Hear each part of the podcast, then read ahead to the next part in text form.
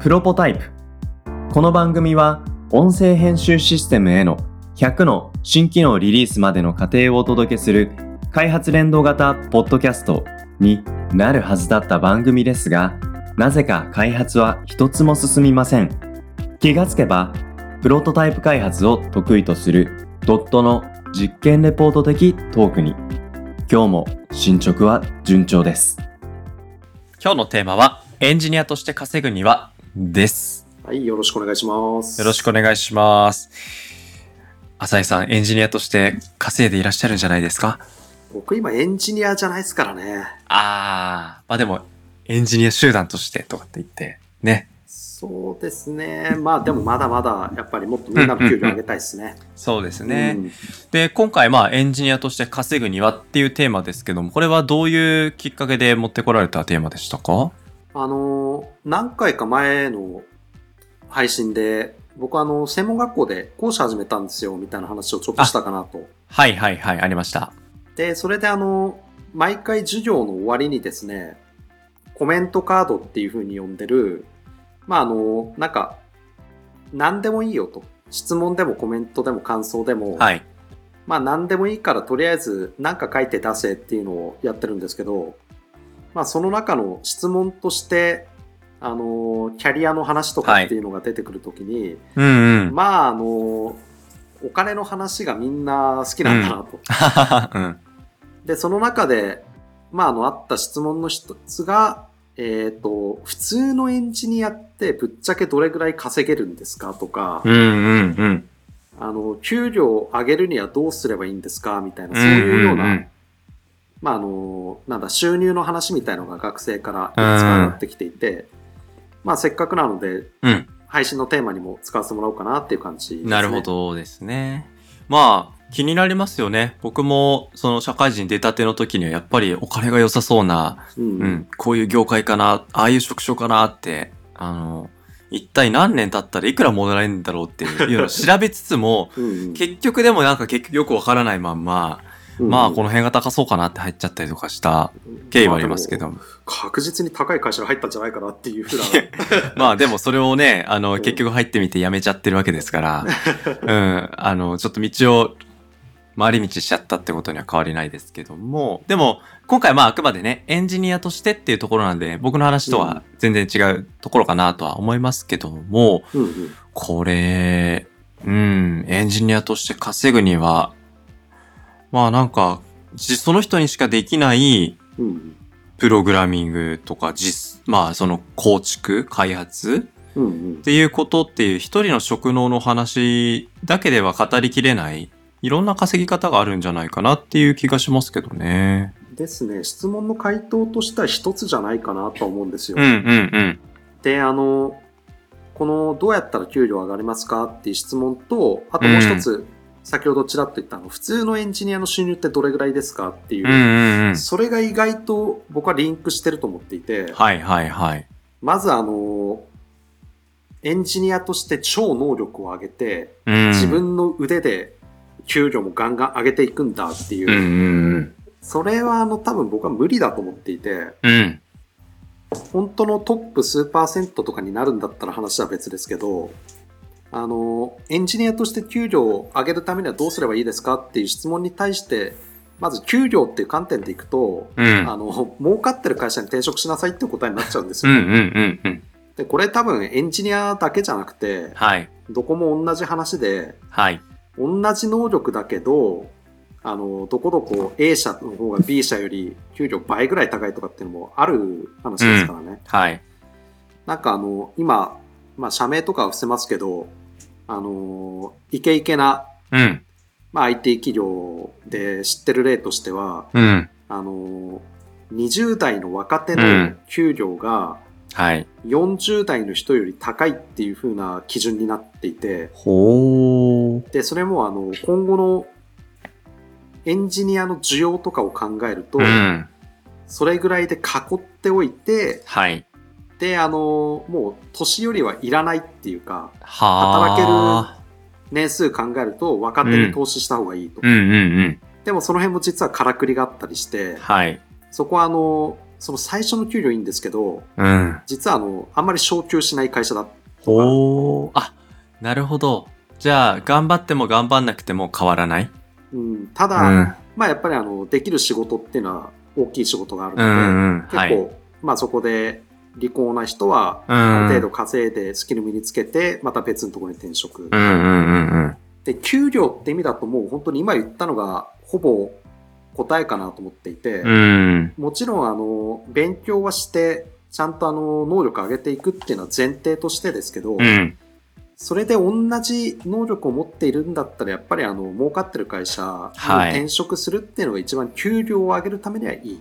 うんうん。ただ、エンジニアとして儲けるっていう、稼ぐっていう風な観点でいくと、今別に給料だけじゃないじゃないですか。そうですね。で、最近やっぱりあの、すごい増えてきてるなと思ったのが、うん。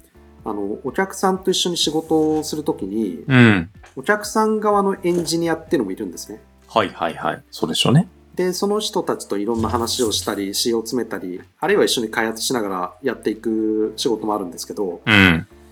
あれなんかこんな人いたっけなみたいなほう。人が出てきて、ほうほうほう。で、あれ、初めましてですよね、みたいな話をしたら、うんうんあどうも。で、よくよく話を聞いてみたら、うあん。の、副業であ技術顧問みたいなアドバイザーとかをー。やってへるとかえ。うんうん。で、普段は、あの、本業の方のうん。仕事があるんで、まあ、週1稼働ぐらいですね、っていう。うんうんうんで週1稼働で、まあ、あの、なかなかな金額をもらっていたり、うん。なるほど。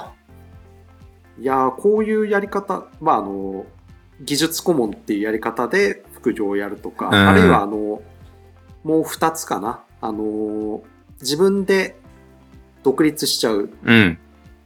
でフリーランスあのエンジニアとして。そうですね。うんで、単価を自分でやっぱり決められるので、うんうん。で、まあ、あの、会社に中抜きとかもないっていうふうに考えると、一見やっぱり収入がすごい上がってるような感じですうよね。んうん。そうでしょうね。まあ、フリーランスっていう働き方は僕はあんまり、うフリーんラン。ス一本はうん。あんま推奨はしないんですけど、う。うんんなるほどなで、もう一つは、あの、うん。会社に勤めながら、個人アプリの開発っていうような形でやってる人も、最近ちょいちょい見ますね。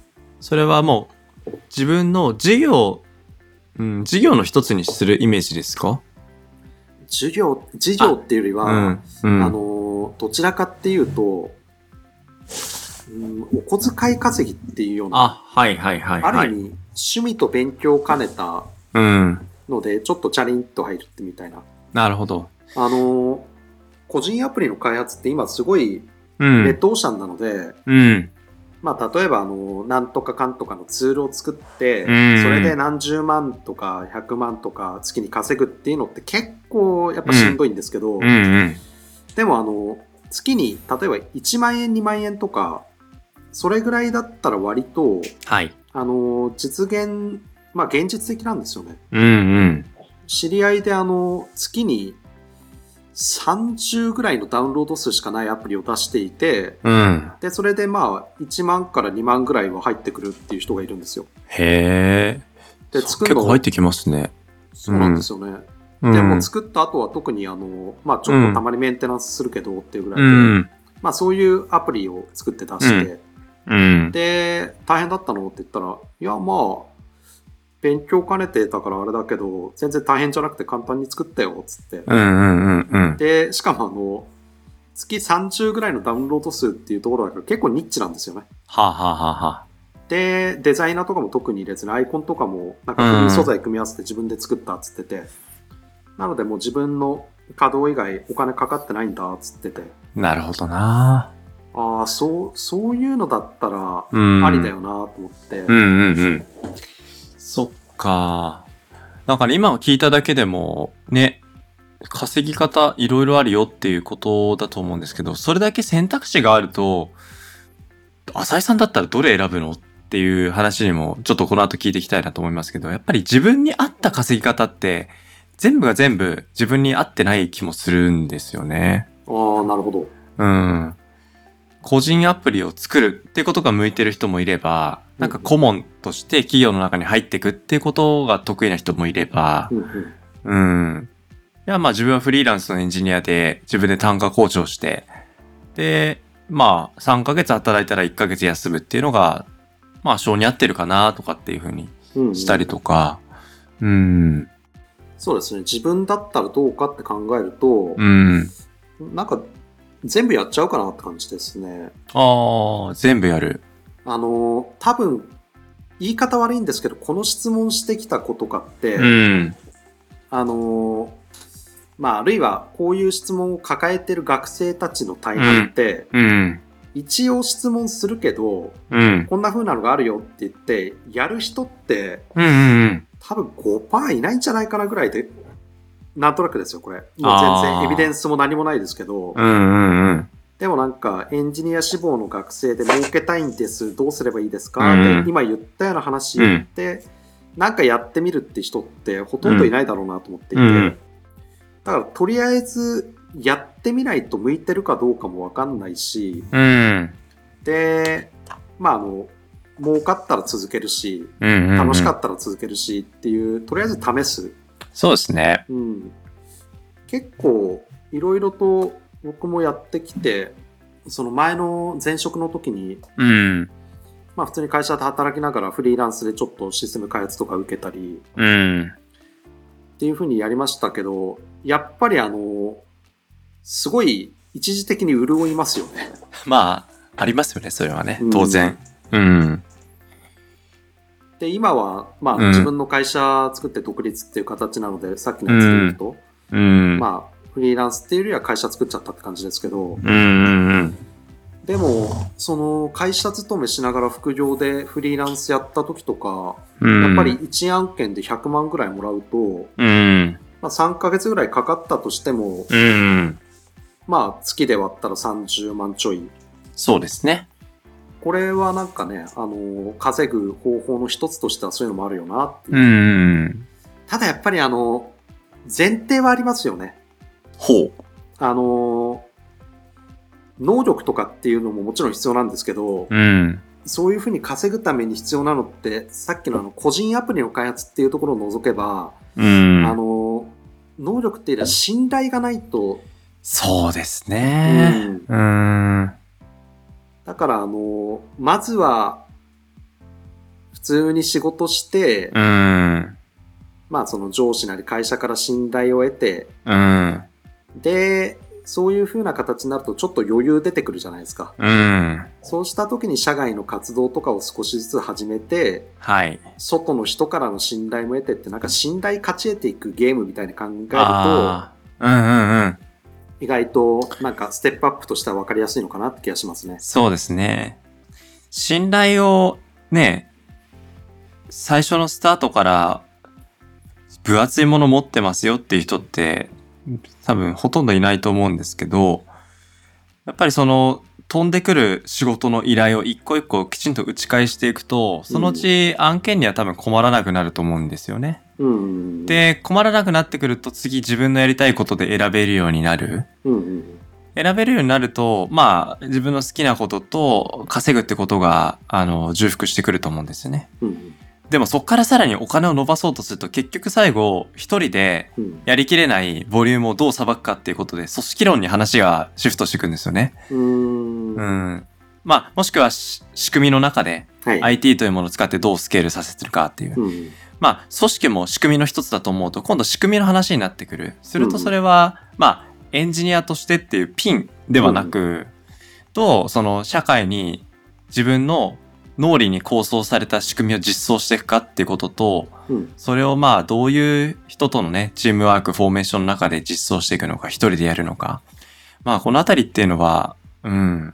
まあ、ちょっと稼ぐ話からは少しシュッシュッとしてきちゃいましたけど、うん。うん。稼ぐ先にもうん。テーマって見えてくる。で、その最初の入り口が僕は稼ぐでいいんじゃないかなとは思いますけどね。普通に、うんそうですね。お金欲しいから、なんか頑張るで、全然いいですよね。う。うんん。で、あの、最初のエンジニアとしてっていう枕言葉、これをつけてってなると、エンジニアとして稼ぐために絶対これだけは必要っていうのはあって、おーてか逆に考えるとそれだけやってりゃいいんですけど、あの、エンジニアとして稼ぐためには、うあのん。自分が作ったものをうん。発表しなきゃいけないんですよね。あのうーん。もう、ポートフォリオとかそんなレベルでいいんですけど、うんうんうん。私はこんなものを作りました。私はこんなものを作れます。うんうん。っていう、それを公開して、で、あのー、2パターンありますよね。作ったその成果物を公開したら、はい。それがそのままお金に結びつくっていうパターンもありますし、うん。あるいはその、作ったソースコードも公開してしまうと、うんうん。作ったもの自体っていうよりも作ったも作るための能力っていうところが評価されてうん仕事をいただくっていうのもあるので、うん。エンジニアってある意味そこが分かりやすいっちゃ分かりやすいんですけどなるほど。まあ難しいっちゃ難しいみんなやっぱりあのソースコードとか見られるの恥ずかしいですからねそうですね、うん恥ずかしいけど、でもそこが恥ずかしくないもので、うん一行一行作れてるかどうかっていうのはね、地道な作業ですね。しかも恥ずかしさないとか無理ですからねうんうんうん完璧なものを作ってから公開しようじゃなくてうん。とりあえ、ず公開しちゃうっていうそのうん。まあ恥を恐れずにうんうんうん。作ったものを一回世に出すっていうことうんが、多分エンジニアとして、ただただ給料を上げていくっていう以外の稼ぎ方のい始める一歩かなと思います。そうですね。まあ今日エンジニアのっていう枕言葉でお話をしてきましたが、まあ僕もね、こういうポッドキャストの番組を、この間数えたら僕1000本超えてたんですよ。おーこれはね大変だったですね1000本作る目標って全然立ててなかったんですけど、やっぱりこれぐらいやってるといろんな企業さんからうん制作の問い合わせ来た時に、おーっていうふうにうん思ってもらうんですよね。でそれってその人との関係が5年6年ありますよではなくその瞬間、うおっていうふうに思ってもらえるそこうにん期待感をどれぐらい増幅してもらえることができるかっていうのはやっぱさっき浅井さんのおっしゃったポートフォリオとかうん発信していくっていうこととかそこに見に来れるものがあるとかなんかそういうものをね自分ならではのっていうこだわりこの先に培っていける信頼っていうのは、まあ、やっぱり、うん、共通のテーマなのかもしれないなっていうふうに思いましたね。うん。うんまあだから、まずは、目をお金に変えて稼ぐところから始めて良いのではという、そういう結論でよろしいでしょうか。 そうですね。作ったものをどんどん世に出していきましょう。